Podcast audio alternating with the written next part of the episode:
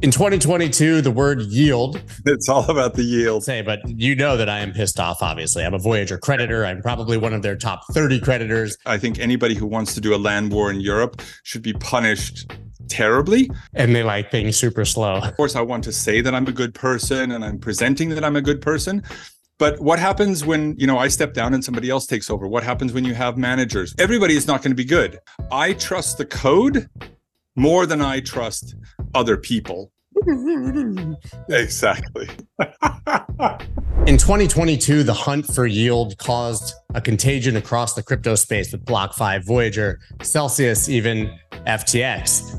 But what if there's a way to keep custody of your assets, to keep control of your own keys, and still to earn a yield in DeFi? And to tie it to an actual neobank. That's what they're building at Meld. I talked with their CEO, Ken Olling, today about all the things that they're doing, why it's important, why this is the perfect time to launch these products, and when it will be available for retail. That's dope.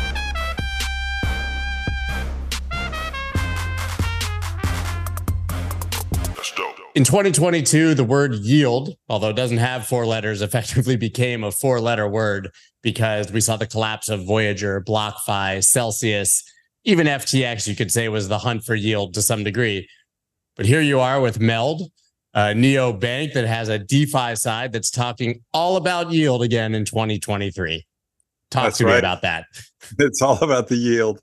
Um, yield has a bit of a different relationship compared to the US. You know, the US it sort of was affected much more by FTX and you know all of these kinds of things in a much more direct way.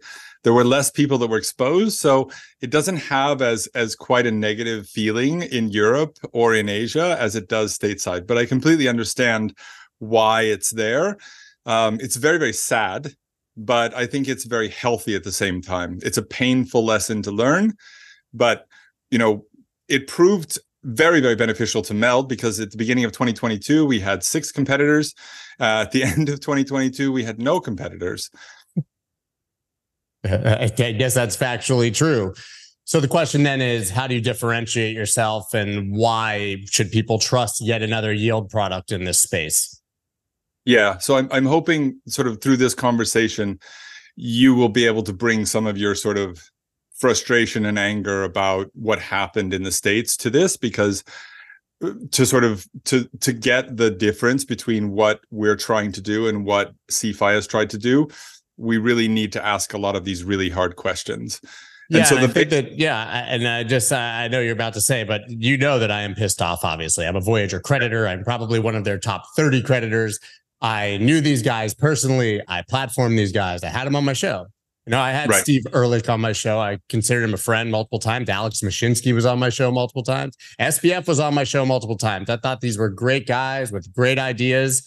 I didn't see it at all. And the fact is, if we had even just had the disclosures and the transparency, I would have been fine with it because if I had seen, oh, Voyager just gave a $650 million unsecured, uncollateralized loan to 3AC, I would have pulled my money off. Right. As simple as that transparency. That's all it comes down to. So our starting point and it was hard when we were trying to do this because we were compared against blockfi and celsius but our thesis is we're starting from the defi from the crypto side. So transparency keep your own keys. Transparency is a beautiful thing. Transparency is like being audited by the irs in 100 different places 24 hours a day and the transparency is what balances out against the sort of human condition component of it. So keep as much uh, transparent as is possible, much on the blockchain as possible. Then people are going to call you out. You're not going to have an opportunity to, to take and use other people's funds. And you're also non-custodial, so you're not going to be holding those funds anyways. Correct. So so we have the two sides. We have the the DeFi side, which is the lending and borrowing, and then we have uh, neobank, which is the fiat side. On the lending and borrowing, it's all non-custodial. We have no custody of any type in any way, shape, or form. You can look at our our filings. All of our filings state that we have no custody. So we fully believe that it's your keys, your crypto. Period. End of conversation. And it should always be that way. And then on the on the fiat side, it also kind of non-custodial in the sense that the type of license we have, it's, it's an electronic money license. it allows us to facilitate transactions. It allows us to take deposits. It allows us to do debit cards. Um, we don't get to keep that money. We we can't keep that money in our in our bank accounts. For example, the the the actual fiat is kept in the central bank of Lithuania. So we can work with it in regards to a set of you know activities that we're legally allowed to do. One of those activities is not use it for anything. At the end of the day, the balance the books have to balance we cannot take any money for any period of time and do anything with it. Yeah, which I think is desirable to everybody because then it can't just disappear. well, just it's that, but think about human the human condition. You know, Bitcoin effectively came about as an answer to game theory, as an answer to the to the human side of finance. And it's it's not a matter of of looking for good people. Of course, I want to say that I'm a good person and I'm presenting that I'm a good person, but what happens when you know i step down and somebody else takes over? What happens when you have managers? What you can't everybody is not going to be good. And so i trust the code more than i trust other people. And that was why i got into crypto in the first place. I want people to trust the code not trust me. It's not a cult of personality. This is not about you know going out there and believing in a particular person's vision. You should look at the code and we're doing this actually. When we launch, we're going to be having a series of of of educational things for people to learn how to read the code on the blockchain so that they can be investigators they can be the auditors for us among other people. This is how you create a healthy ecosystem yeah, I agree. And talking about unhealthy ecosystems, going back, of course, to the contagion of years past, I think the real problem beyond even disclosures was the misrepresentation of what the products were. FDIC insurance for Voyager, or that Celsius was a way to unbank yourself and it was just as safe as a bank and only operating the same lending procedures as a bank. So, yes, it's transparency, but it's also just about being clear about what you are and representing that there is risk, right? Because Celsius should have said, we are a bank. And if you turn this button on, we're going to lend, and your risk is such. This is what we're doing with it so that you can earn this yield, right? So you're not representing that there's no risk to yield with this product. That's the scary part. This kind of this this approach that a lot of regulated retail organizations have and you know uh, regulators are trying to sort of defend against this but it's a very difficult thing where the the regulated entities are trying to sell as much as they can. They have a license to effectively print money. They can say whatever they can to be able to get as many customers as possible. While if you just simply try and educate people on the idea that you know there is always going to be risk but the risk needs to be user activated risk not risk that nobody has any idea about. And uh, you know, when it comes down to it, they're putting that money at risk for their own gains. They're not putting it that money at risk for the gains of the person who's who's who's fronting this.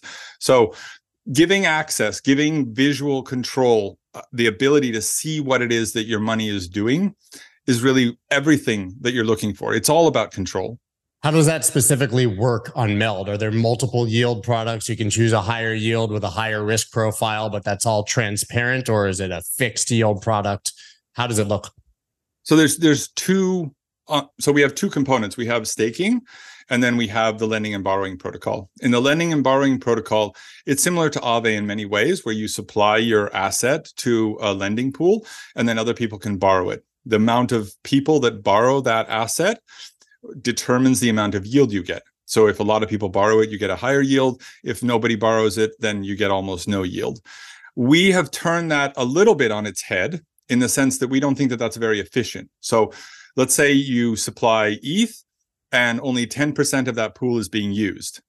We then take 70 or 80% of that pool and we put it into the native ETH staking, like Rocket, like Lido, to generate a yield for that. So we will make a decision as to which yield that that's going, which system that's that's going into. The DAO will vote on that system, but then when you supply your asset, you'll have to turn this yield boost on. When you supply the asset, it'll say unsupplied yield uh, is whatever 0.6% or 0.4%, whatever it currently is. But like a bank. Have, like a bank. Like right. a bank yield. Yeah, sub 1%. Nobody, nobody's yeah. borrowing ETH, right? So it's not, not right now at least. Um, but if you want to have a yield boost, then you're told that that yield, that that ETH that you're putting in, the unused ETH, is going to go towards native staking, and then it's going to be five percent. So the floor, the the floor on our stake pools are much higher than something like an Aave and a compound. So because we're becoming much more, uh, uh, much more capital efficient in how we're handling it. So obviously, in the United States, Kraken got in trouble for staking as a service, which is effectively what this is. But I think we've got better clarity in other jurisdictions. So I'm assuming that we Americans can't play in this pond for the moment. No, no. Uh, on the on the part that we're talking about, the lending and borrowing from crypto to crypto, for the staking, you can. It's fully open to Americans completely. Amazing. It's DeFi. We're talking about DeFi here. With Kraken, what are you doing? You're handing over your keys, right? We're not taking anybody's keys, period. This is all DeFi. This is all non-custodial. Um, so all of the all of the staking that we're handling here, it's all sort of stated very, very, very clearly what you're getting and what you're getting in return and how it's working. We're not handling any of those types of assets. So no, it's very, very different than something like a Kraken. So you're not going to be, they're not going to be coming after us for staking as a service. Are there any parts of it that are not available to us poor Americans who can't have any fun? so, so yes, um, unfortunately, the fiat side is currently going to not going to be available to Americans in America. Um, we want to bring it to the states. We have a plan to bring it to the states, but it's going to take a lot longer, um, or it's going to take until the new administration comes into power and things start to change.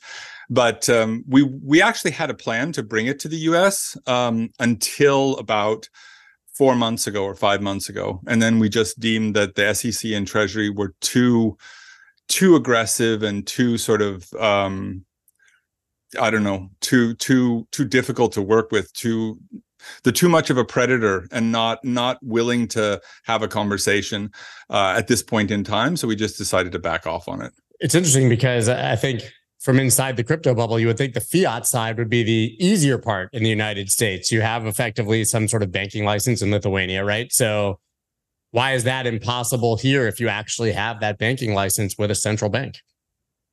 So the U.S. has a uh, has a unique set of well, that's not true. Yeah, the U.S. has a pretty ha- harsh and unique set of rules when it comes to um, providing banking services to retail. Um, they want it to be an American licensed entity. They want to follow state rules when it comes to things like interest and you know these kinds of uh, these kinds of regulations. Um, it's not great. It's really really difficult for it, it in reality, it actually hinders a lot of what retailers can do and what how they can earn. But it's it's just it is the way it is. The, the, this is how the states are currently set up in regards to their their regulations, and we have to we have to accept the fact that it's going to be that way for the short term. Speaking of central banks, I know that you have some passionate feelings there and some insight as to the behavior of central banks in the past few months and year. Yeah, I mean, right now there's kind of a I wouldn't call it a war per se, but I would say that there's definitely a, a, point in time right now and over the next couple of months where central banks are picking sides. So you have in September, you had um, the war in Ukraine started, Russia invaded, and the Federal Reserve and the ECB and the IMF and the BIS seized $600 billion in Russian central bank funds as a result of that. Um, the fact that they seized it because Russia invaded into Europe, I think is fantastic. I think anybody who wants to do a land war in Europe should be punished terribly.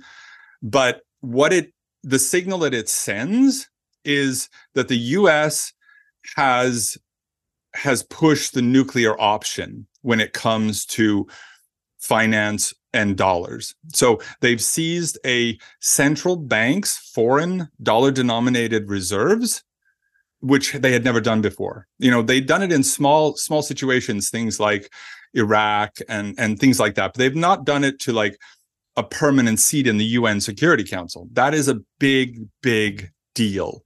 And what it's telling, what the signal that it's sending to all the central bankers is their funds are not safe in dollars.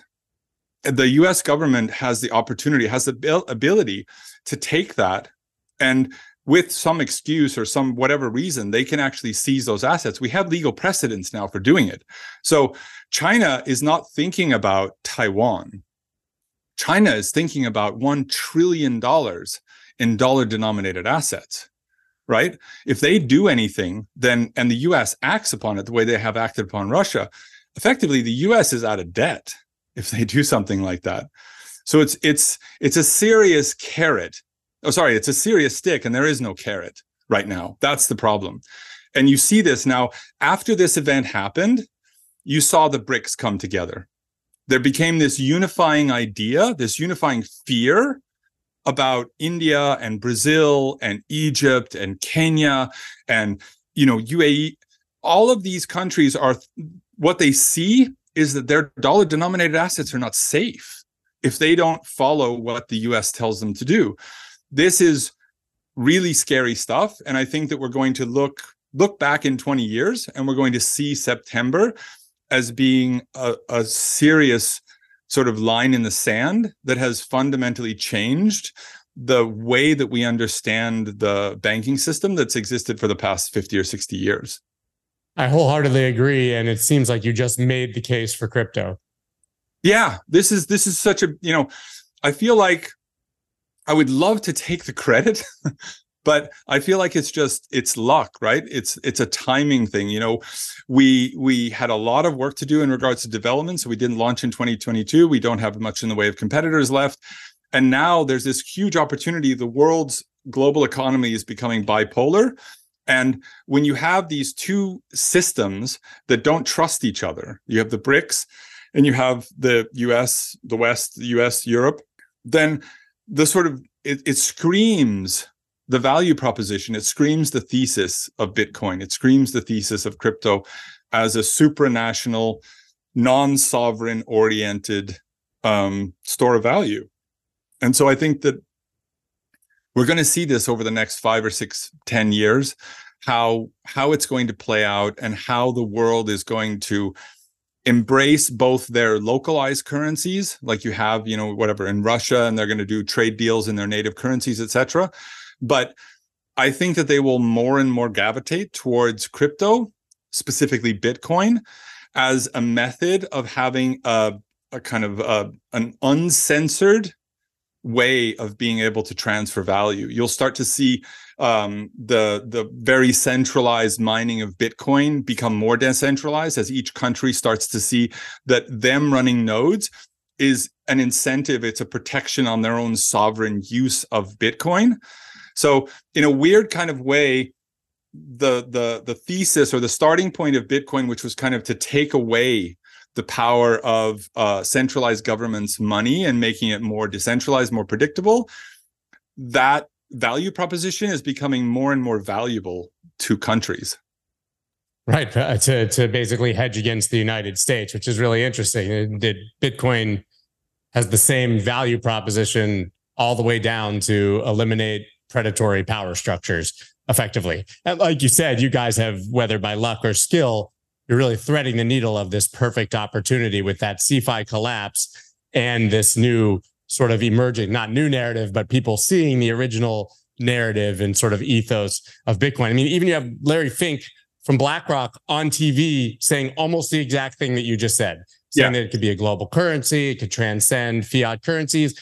Larry Fink talk about a guy that manages almost $10 trillion in assets is on TV every single day now talking about Bitcoin and crypto and digitizing assets. It's it's really a marvel. Yeah, I mean, it's the thesis was there from day one, but I think that you know, I'm one. I didn't come into crypto until 2020. I didn't see the real value proposition until GameStop. When GameStop happened, then I got the sort of aha moment. But I think that it takes, especially if you've been in finance, it takes you a lot longer to kind of get your head around this idea of of having a currency that has no political loyalty that has no ability to be you know bribed or abused in any way shape or form. That only becomes a value when it becomes a pain point right? In the us and in europe um, crypto is kind of lukewarm. But if you're looking at you know um, Argentina, if you're looking at Nigeria, if you're looking at Vietnam, if you look at countries that are suffering under bad monetary policy, they totally see the value of Bitcoin. They see the value of crypto because they know what monetary policy looks like when it's done very badly. Yeah, that, that makes perfect sense. So we kind of having this regulatory conversation about the United States. Luckily, since you and I are having a conversation within a couple of days of actually release, we can talk about the new news. And the BlackRock ETF is one of them, but the Ripple decision is another. What yeah. do you make of the fact that uh, Ripple has effectively beaten the SEC, at least on the part of the case that people in crypto seem to d- deeply care about? I'm super happy about it because I think that crypto needs a win after all of these really horrible sets of experiences. But the reality of it is very much not the case. I think that the the situation is in the going to happen in the appeals court. So if if when the SEC appeals, if the Court of Appeals accepts the appeal, they don't reject it, then I think you're going to see that um, the SEC has a much more likely, a much higher likelihood of actually winning the case in the end. But if the Court of Appeals does not accept it, then there's a chance that you know this this becomes legal precedent. Um, of course, Ripple could win, you know, uh, down the line as well. But the never forget that the SEC has like the war chest of war chests, right? They're they're quite literally have the ability to print money, and so I think that it's I'm very happy about it, and I'm very happy that you know it's given this kind of boost of confidence into the crypto space. But I think in the long term, it really hasn't changed much of anything. I mean, the lawyers I've spoken to have said the appeal process at minimum would take a year to a year and a half just to be heard in court. So seems like we have this little uh, golden zone right now of time when all of these coins can at least make the claim that they're not you're not not securities. I'm, I'm, and interestingly, the Coinbase, I mean, all these other exchanges immediately relisted XRP, so they are not afraid of the SEC here. Clearly, I don't believe that. I think that I think that Coinbase is very very afraid of the SEC. Um, I think that if you look at Coinbase's behavior, they have done everything that they possibly can to engage the SEC on more kind of amicable and fair footing. As soon as the SEC did their Wells notice, that's when you saw Coinbase pull out the knives. And they were like, okay, fine. You want to come after us this way after we've tried everything we can? We'll come back after you. And you saw that their stance totally changed once the Wells notice happened. And so I think that they want, I think that their intent, based on what I've seen, their intent is to collaborate which is what we wanted to do with regards to the SEC coming to the US. But that is not the intent of the current administration and the current SEC. They're they're they're clearly extremely hostile. And so Coinbase is kind of mirroring this hostility in order to protect themselves. And I think that they're they're, they're doing exactly what they should be doing. Yeah, that makes sense. And I think everybody at this point is galvanized behind these large companies that are going against the SEC because even if you don't like the individual company, you don't like the actors involved, we still need the wins as you said. It's good to get a win. Yeah, I mean this this is starting to turn into and I hope it doesn't happen in Europe with MiCA, but it's starting to turn into a a real sort of battle for the right for individuals to handle their own investment, to, handle their own money right? This is what it when if you boil it down to its basic, the SEC is trying to quote unquote protect retail investors. But if you look, you know, retail has been the most successful when it comes to crypto. Crypto is designed specifically for retail. And it's just it, it, it puts retail on the same footing as institutional in many different ways. And so the the the battle that we're finding here is, you know, is, is it going to be a situation like it currently is in finance where you have to be uh, an accredited investor in order to benefit from this system? Meaning the rich get to benefit from you know this this very very class structured system? Or is it going to continue what we have now which is this more sort of egalitarian type of idea? Yeah so that begs the next question which is why create meld? Who is it specifically for? Who's the target customer is it every man? Is it a certain people in certain countries that are unbanked? No, no. So so this it's it's nice to have this kind of bank the unbanked narrative and this kind of thing, but when it comes down to it, the, my real sort of passion for it has to do with fairness. It has to do with I'm not trying to, to, you know to to save people in specific countries. What I'm trying to do is I'm trying to say that the maid in Brazil and the shopkeep in Nigeria and the stockbroker in New York, they should get absolutely the same treatment. They should get the same interest rate. They should get the same level playing field that they currently do not get right? With the current financial system, with the current regulations, they're treated massively different based on their current country or their sex or all of these different types of things. So we just simply want to make really powerful, useful tools that are currently only available to corporations and high net worth individuals. We want to make them available to the masses. We want to help people manage wealth. We don't want credit scores. We don't want to create debt for anybody. I don't think that debt brings anybody out of poverty. I think that there are more than enough like fascinating and really great financial tools out there that can help the poor become, you know, financially stable. And you know, effectively our starting point is this idea of a Lombard loan. And a Lombard loan is where you take an asset you already have and you borrow against it. So this is currently done. You can you can do it in the states. A collateralized loan, yeah, of course. I mean, the wealthy people have been doing this forever. well, it, it's different in the sense that if it's an over collateralized loan, then there is no credit check, right? There is no duration for the loan. If you have put collateral up for it and you're paying your interest on a monthly basis, why do I have to pay it off in five or 20 or six or nine or 15 years? the bank's making the money or whoever whoever is you know paying the interest to is making the money. So we want to sort of turn this back into take the the tools that exist today we want to turn it back into something that is much more much more fair for everybody involved. What That's assets will people be able to use as collateral so in, initially um, we'll probably have a limited number of assets probably 10 15 assets in order to to test out all of our risk models to make sure our risk models are solid and there's nothing in there that it's that's questionable. Eventually we will expand that out to hundreds of different assets.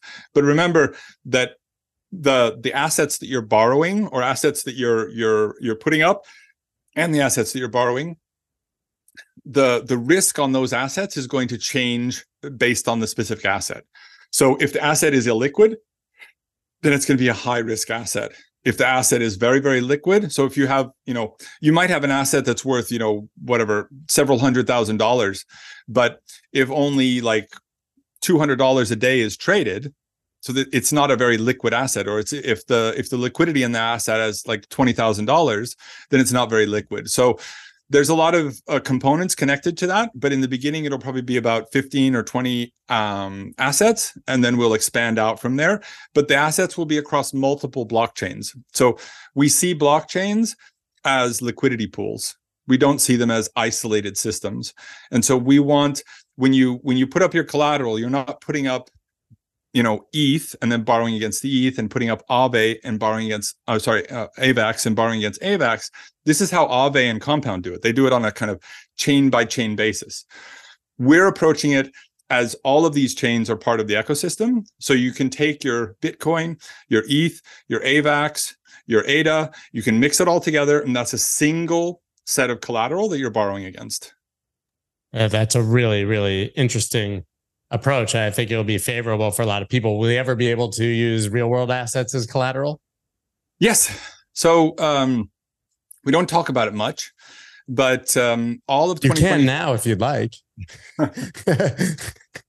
all of 2024, um, we're going to be focusing on tokenized assets. So right now we're building the the primitives necessary to do the basics. You know, staking pools, liquidity pools, lending and borrowing, you know, fiat finance.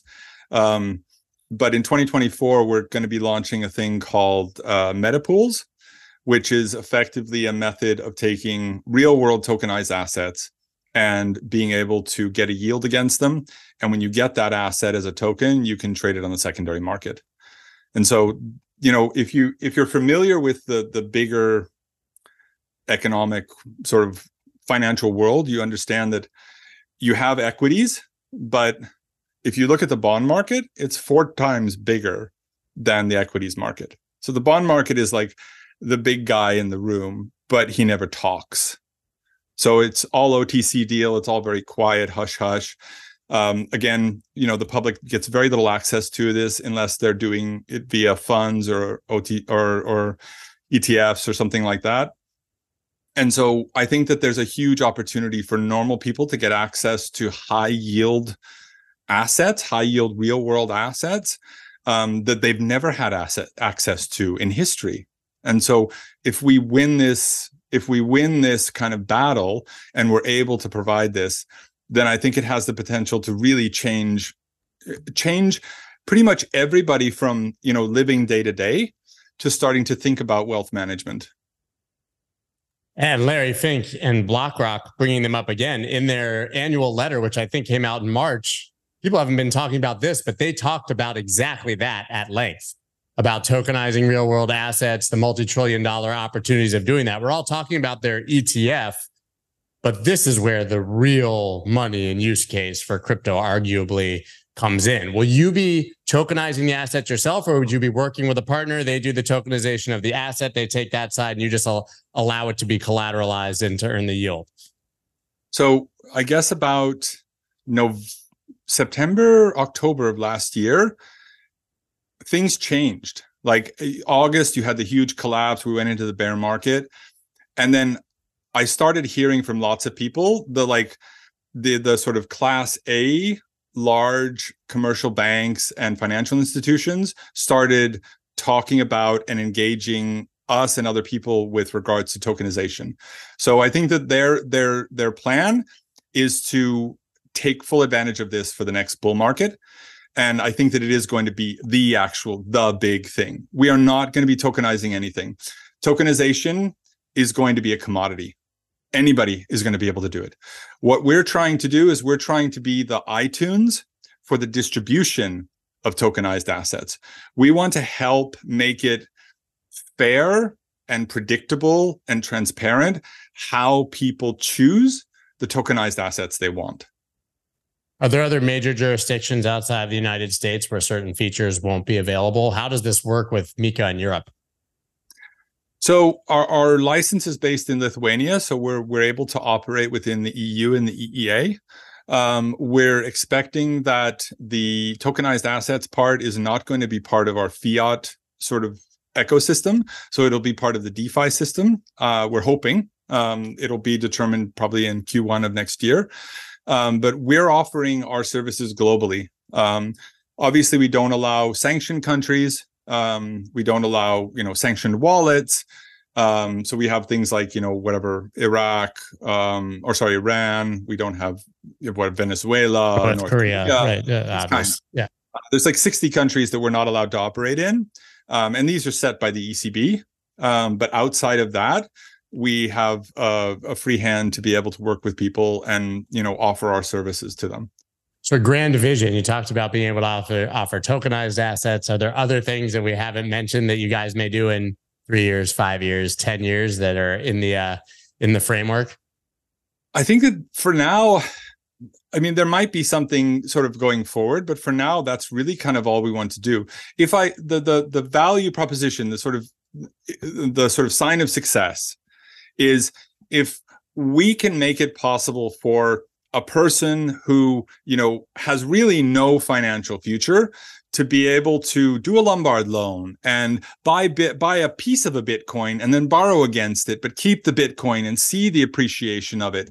Do all of these things that large corporations do, then I'm happy. I've won. You know, it's it's it's wonderful. Um, I don't need anything else. But I mean, we're talking about you know between you and me and, and probably a lot of the people watching this this show we're the 1% or less than the 1%. There is 99% of the planet that doesn't have access to most of these things. I mean, I'm an American, I live abroad, meaning I can't access any of the financial services in the United States because I live abroad. So the system is designed it's it's kind of like the music industry back in the 80s when you know you couldn't you had sort of like japanese imports or you had dvds that you know you couldn't watch on it's so segregated for no reason you needed tower records or virgin and there were you know and to, to get your music distributed there was no internet so you had to have a predatory deal with a music label who had a distribution deal and there were only five. It, right. could, could maybe yeah, get you on the shelf in tower records. Yep So you know this this this playbook has played out many times in many different industries, and I think that the the unique differentiating factor for us is that the the actor that is playing out here is an impartial actor. It's not being disrupted by Spotify or or you know or iTunes or something like that. It's being disrupted by something that has no incentive for financial gain. It has no uh, no race. It has no sexist. It, it's not sexist. It's not racist. It's not nationalistic. It's it's completely flat in every way. And as long as we can keep our eye on that perspective, and that is our focus, is our starting point is from crypto. It's not from finance. If we can keep our eye on that, then I think we have a chance for this product to actually meet the expectations of uh, Satoshi. Beyond the product itself, uh, you're obviously an enthusiast. You believe in this market. What excites you outside of specifically what Meld is doing? Are there other things that are happening in crypto that obviously you're not touching on? You can't do everything yourself that you think will become huge narratives in the coming months and years? What I love about crypto is the creativity that happens there. And it's important for everybody to understand that every system wants to create a balance for itself. And in crypto, on one end, you have this massive creativity with like automated market makers and flash loans and lending and borrowing and stuff like this. But you can't have that without having all the rugs. It's not an option, right? That freedom creates massive creative opportunities and it also creates opportunities for people to take fully advantage. As soon as you cut out the rugs, as soon as you regulate it so massively and so strictly that nobody can can hurt anybody, then you no longer have any of that creativity either. And it's an unfortunate mechanic and education can help with regards to this, but you will not see it. So that's what excites me the most is this this kind of destructive creativity that happens. I mean, when I understood, when I first learned about flash loans and how they work, they completely blew my mind. I mean, really, it blew my mind. And, you know, I think that 99% from my conversations, 99% of people in crypto don't understand what a flash loan is or how it works. That that's for sure. Do you want can you want to explain it? Because uh, that means nine percent of the people listening won't know what a flash loan is or how it works. And I think they've gotten a very negative view for a lot of the people yeah. who do because of some of the collapses last year. So, so uh, that's how I had it. I had I had a view that it was about like sandwich attacking and things like that, front running people. No, so a flash loan is pretty simple in the sense that what it is, it's you're able to take out an uncollateralized loan within one single block. So you have to take the loan out and you have to pay it back inside of that one block. If it's not paid back in that block, then the way that the code is written is you never borrowed it. So it will never be deducted from the account that it was theoretically taken out of. And so think about it this way, and this is a really valuable way of using it. You have uh, you've gone into Aave and you have put up a bunch of collateral and you've borrowed USDC and you're paying 2% on that USDC. But USDT is only 1% to borrow. So if you want to reposition your your yourself, you have to pay back that full USDC amount, and then you have to take out another loan with USDT. With a flash loan, you can do all of those transactions. You can pay it back and get the USDT loan, so you're paying one percent less. You can do that in the same block. So if it's used in the right way, it's massively efficient way of handling it and it's super profitable if you're if you're doing a flash loan. So it, it it's really aligned in many different ways towards creating a really healthy ecosystem obviously outside of the the front running stuff. But there are other uses other use cases in it as well but it's it's it can't exist in the traditional finance world. It doesn't exist because the technology doesn't afford it. And they like things super slow. True they, exactly. they, they, they, want to be the aircraft carrier, not the not the speedboat for sure, which makes sense. So when will all this be available? I know that right now you can get on the waiting list. Yeah, so you can get on the waiting list. Go to meld.fi, sign up. Um, we're going to be launching in alpha in August. We'll be launching for early access people in September. And in September, we'll be having we'll be launching our test net for our lending and borrowing protocol. So probably sometime in October, it'll all come into mainnet. and then uh, before Christmas, you'll see it open to absolutely everybody. But if you want early access, if you want to get in early, then you can come and sign up on the Meld Finance, meld.fi website, and you'll get early access, which will be probably in September. Amazing. And where can people follow you after this conversation? Right. Um, you can follow me at, at Ken Blaue, B L A U E, on Twitter. Love it. Ken, thank you so much. I love what you guys are doing. I look forward to seeing it launch on the waiting list. And I encourage everybody else to get on the waiting list as well. Thanks. I'm looking forward to getting hard questions from you and sort of uh, making sure we do the right thing. Well, I think we're all going to put it to the put it put it to the test once it launches, right? looking forward to it. Awesome. Thank you so much, Ken. Thanks, Scott.